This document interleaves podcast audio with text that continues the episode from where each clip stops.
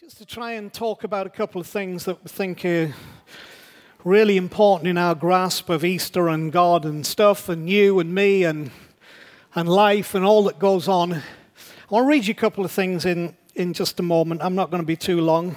My sermon notes are like his. My wife got hold of them and made a few. No, it's not true. When I look around on a time like this, I found myself asking the question what's the truth about you?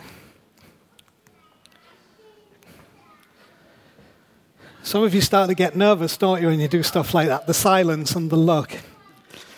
And you would be quite within your rights. And in fact, I would advise you when you look at me to think, what's the truth about him? There's a saying that goes, you can't judge a book by its cover. And it's true. There are some books that I think have got great covers, and I've read them. And the truth is, in life, with, with people, you, you can't make a real assessment of someone just by what you see on the outside. And we've become experts as human beings of very often masking the truth about our lives um, not just the talents and the gifts, but sometimes the hurts and the offenses and the pains and the dreams and the hopes that maybe didn't come to pass. And, and um, we are so good in, among our friends and out in the community of presenting the image that we want people to see of us, which is not, not always the truth. Now, I've been raised in church all my life. Um, and I know, having been around church circles for many, many years, that that's one of the accusations that people can point at Christians. One of the most common responses I get, because, um, you know, I had a real job before I did this.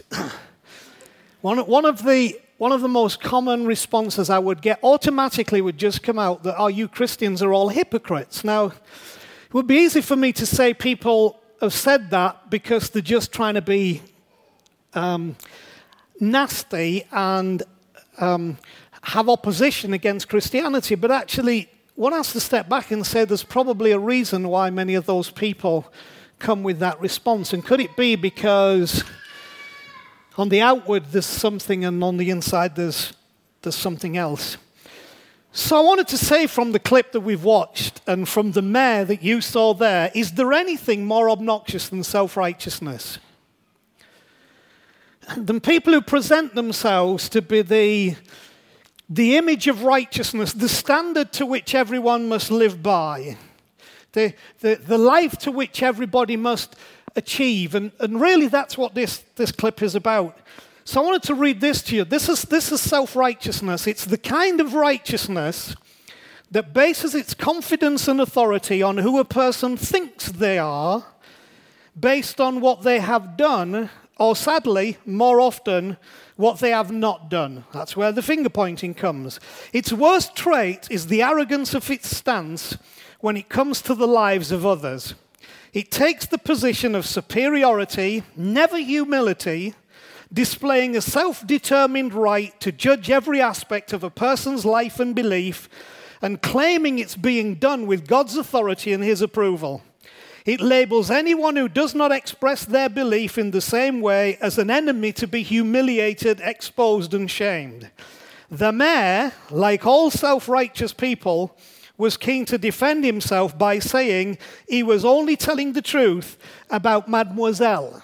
How many of you have encountered that? Well, I'm just, I'm just telling the truth. But, but isn't it funny, usually when we encounter that, but the question is not what's the truth about Mademoiselle, but what's the truth about you? And that's what happens in self righteousness.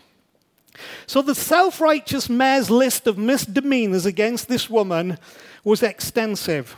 These are the things disrespect for the faith, not being a church attender, a single unmarried mum, an unknown, maybe questionable history, an unwillingness to be controlled. Some of you like that. a willingness to engage with things and people outside the sphere of religious narrowness, illegitimate kindness because it was not done in ways approved by the mayor. Now, sadly, you will encounter in self righteousness that unless things that you do that are kind to others are done in a way approved by the person who is self righteous, the stuff that you do is never qualified or valid in their eyes. Now, when you look at that and see that the mayor was, in essence, trying to stand for God and the church, um, and some of you have encountered that image, in fact, all of us have to some degree, I wouldn't blame you for saying, That's why I don't believe in God. But what I do want to say to you tonight is that I don't believe in that God either. I don't believe in church being like that. I, I don't believe that either. So, so we're on a level playing field. Because one thing I noticed about is there's, there's, there's got to be something desperately wrong when it's, okay, it's not okay to eat a croissant during Lent, but it is okay to judge others, gossip about them, to scandalize them, and look to have others judge them in like manner with you. Something not quite right in the picture. I call it the message of monopoly Christianity. Go to jail go directly to jail, do not pass go, do not collect 200. That, sadly, is many people's impression of the message of the church. But I want you to remember something. This Jesus who was crucified was not crucified because the occupying Romans wanted him crucified. He was crucified because those holding what they believed was an orthodox grasp on God, the Bible, and what was right and wrong demanded that he be crucified. Now, that ought to be shocking to you because it's shocking to me. That the very people who said they had the, the, the handle on God, the Bible, and what was right and wrong were the very people who demanded that Jesus be crucified. But what you're going to see in all of this when we get to the next clip is that love wins.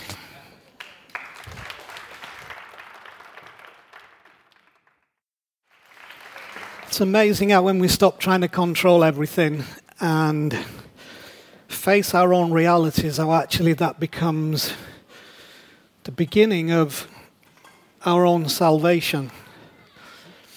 And uh, salvation is a word that's often associated with the Christian faith, but um, it's not a word that is solely the possession of the Christian faith because it means to be safe from something. Often the biggest obstacle to our lives progressing into what we always dreamed is actually ourselves, what we've become, what we believe, what we've embraced.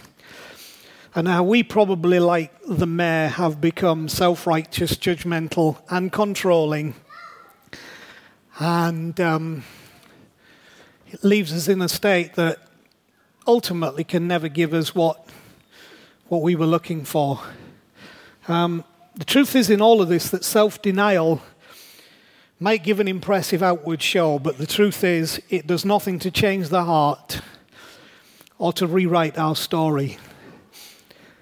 And um, in my life, there have been many times where things have happened to me that were a part of my life, and I couldn't change them because some of them I didn't choose, some of them were a result of my own choices. But I longed in some way for the, to be the possibility that my story could be rewritten. Because following where life had brought me to, the things that I imagined and saw were anything but glorious, anything but released. It seemed there would be no salvation for the situations I was in. The wonderful thing about, about Jesus and about Easter is that he comes to rewrite your story, not criticize your story, not condemn your story, but to rewrite your story. And that has been my experience. And, and really, this clip is all expressing that in the life of the mayor, in his self righteousness, that there was a way to rewrite his story, and there is a way to rewrite your story tonight. Because just like in the movie, self righteousness only masks really the real state that we live with, which is often pitiful and often pathetic and not honest. And I think one of the things that we fear in life, and one of the things that we fear, probably some of you fear about the church, is what will happen to me if I am real and I am honest? Because often the fear is that to be real and to be honest will mean that you will be humiliated and rejected. And that may be the case and may have been the case many times in people's experience of church, but that's certainly not the Jesus of the Bible. It's not the Jesus who gave his life, it's not the Jesus who rose from the dead. That actually, when we're willing to be real and honest, that's the beginning of our journey. Now, one of the things that, that is probably unconventional about us is the way that we absolutely encourage, desire, and want people to be real and completely honest to know if you look on our website or look on any of our information, you'll see it's because we believe you're already loved, you're already accepted, you're already forgiven, and everything that's necessary for the rewriting of your story is already done. So I want to just again read you something because I have limited time and I'll be in trouble with my wife. And God, I do not fear. no, she's lovely. She's over there. I really don't want to take too much time, but I wrote this about this. Isn't it wonderful that when the mayor engaged in behavior which was not acceptable to him, and that there was someone there to be gracious, that there was someone there to be gracious towards him?